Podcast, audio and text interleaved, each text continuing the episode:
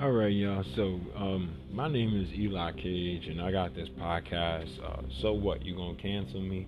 Where pretty much I touch on issues pertaining to mental health, and I touch on things that I'm passionate about, things that I enjoy, and how they apply to mental health, and how we can apply those things to positive benefits our lives, to just be better people have better means of expressing ourselves, expressing our negativity in a positive manner, to just be all around better people and peaceful people. I thank you for listening. I appreciate you. And I don't know you from a hole in the wall, but I love you.